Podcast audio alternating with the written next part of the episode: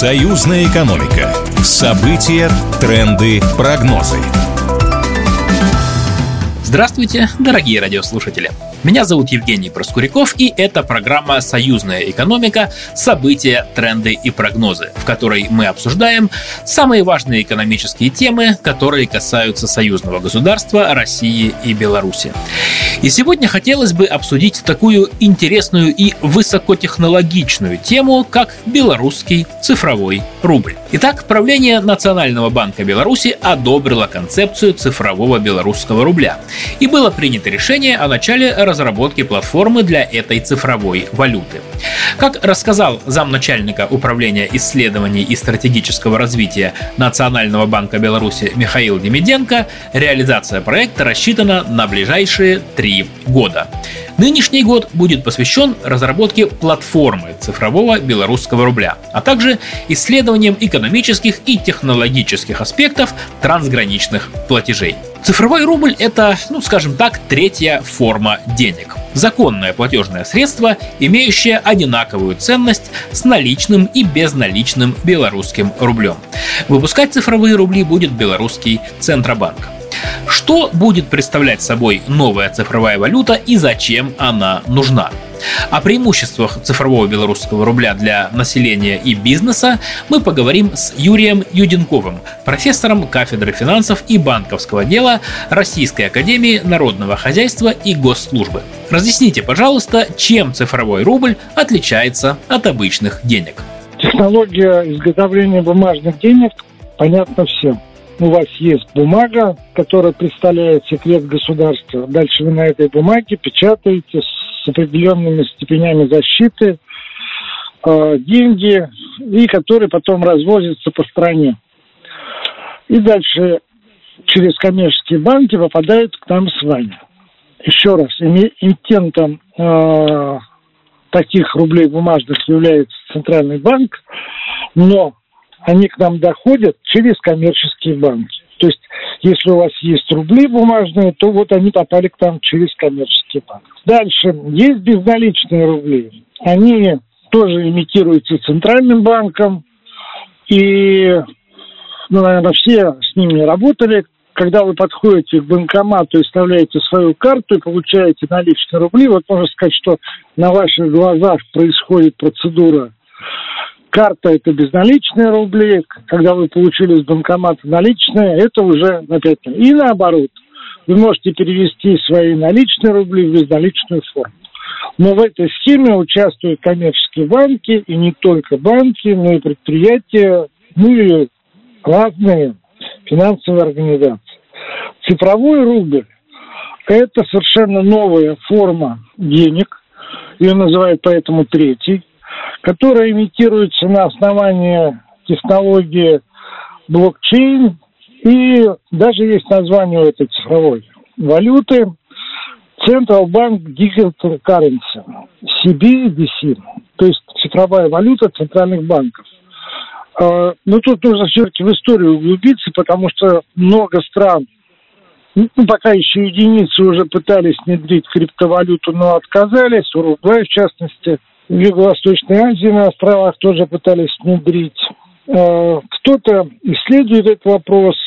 Вот у нас он на стадии пилотных проектов. Ну вот э, в Беларуси пытаются сейчас внедрить концепт. Что значит пилотный проект? Что у нас ряд банков уже участвуют в этой схеме ряд предприятий участвуют и торговых организаций. Ну и какие-то люди тоже уже пытаются работать с этим цифровым рублем. Вы имеете в виду в России, да? Да, в России. Ну и в Китае там, я видел цифру 17, по-моему, ну, я боюсь за цифру, но, в общем, больше 10 провинций уже используют цифровой юань э, активно в своей жизни. Ну, вообще у них была идея, что Олимпиаду провести только в зоне проведения Олимпиады будет только цифровой юань. На самом деле Беларусь не первое государство, которое пытается встроиться в эту схему, и что все пытаются испытать эту валюту, поскольку ну, мы попали под санкции, да, нас исключили из СВИФТа, то есть особо не поработаешь в сфере безнала, а вот цифровой валютой можно поработать и переводить э, за рубеж эти интернет-деньги, так называемые. Еще раз повторю. Вы, наверное, все слышали э, про технологию блокчейн, а если кто не слышал, ну, по крайней мере, я надеюсь, что все слышали про такую валюту, как биткоин. Как с помощью биткоина можно э, осуществлять расчеты между странами. Но биткоин, в отличие э, как бы, от того цифрового рубля, не обеспечен ничем. Это просто договоренность участников рынка, построена на доверии. Ну, доверие как-то слабо, так сказать, э, работает в наше время. И поэтому, когда Центральный банк имитирует на основе технологии блокчейн вот эту свою валюту, он является ее эмитентом, и более того, только Центральный банк проводит все эти платежи, даже ну, не просто образно Центральный банк, а, конечно, главный вычислительный центр Центрального банка, который ну или его подразделение вычислительного центра, который имитирует эту валюту и распределяет. До граждан эта валюта доходит в виде э, цифровых кошельков. Что такое цифровой кошелек? Это некая, я не могу сказать, что это будет размером там с кредитную карту, это будет что-то, наверное, с размером там пол телефона или смартфона. Но вы сможете, то есть вам открывают цифровой кошелек, у вас будет устройство, которое его накапливает, с помощью которого вы рассчитываетесь, и как утверждает Центральный банк, вы сможете рассчитываться этим цифровым рублем вне интернет-зоны. То есть в тайге вы сможете купить у бабушки грибы, если у бабушки есть свой кошелек, и у вас есть свой кошелек, то вот вы будете рассчитываться цифровым рублем. То есть даже без интернета? Да, ну вот как бы для государства много плюсов. Это и, э, и то, что он становится единственным как бы эмиссионным центром. Он развивает финансовый рынок. Э, ну и как бы все внедряются новые технологии. Так что для государства и для Центрального банка очень много хорошего и полезного.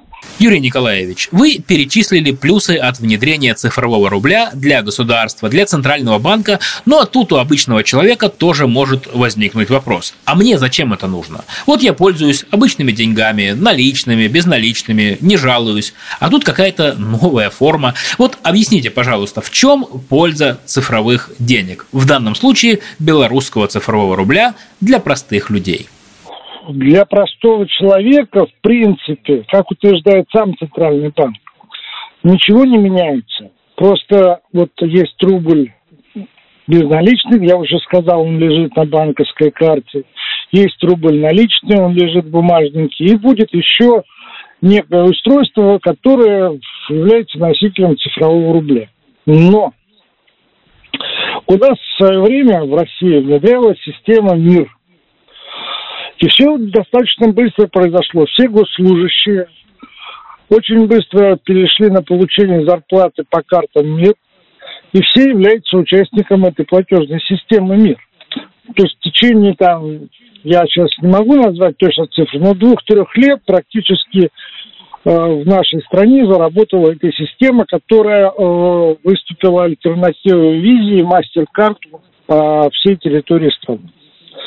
Поэтому Э, удобно, удобен мир. Ну, там были свои, э, как бы, конфетки за то, что вы пользуетесь миром. Какие-то были бесплатные проезды, еще какие-то льготы. То есть, я думаю, государство придумает, как заинтересовать нас в том, чтобы пользоваться цифровым рублем. Но вы же сами понимаете, вот был обмен денег, да, например, я нам было все равно, будет обмен денег, не будет. Ну, государство решило, что нужно делать обмен денег. Ну, в общем, поменяли одни рубли на другие. Поэтому говорить вот прямо в чем прелесть, ну, прелесть, наверное, в том, что у вас э, с собой кошелек, который, да, не могут украсть, поскольку код имитирован, так сказать, центральным банком, и только вы имеете к нему доступ.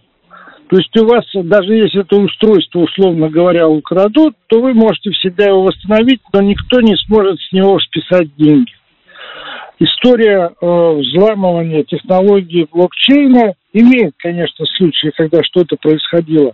Но у меня такое подозрение, что это скорее утечка данных из-за самих людей, которые не проявили там осторожность своим устройствам и так далее. То есть там код имеет несколько десятков символов, его просто взломать вот так вот с помощью неких устройств нет. Поэтому самая главная вещь, что у вас будет свой личный кошелек, которым вы можете пользоваться. Кроме вас не может пользоваться никто. Ну что ж, безопасность превыше всего. И получается, что за цифровым рублем будущее и Беларуси, и России, и наших торговых партнеров. Юрий Николаевич, спасибо вам большое за разъяснение. Это была программа «Союзная экономика. События, тренды и прогнозы». Союзная экономика. События, тренды, прогнозы. Программа произведена по заказу телерадиовещательной организации Союзного государства.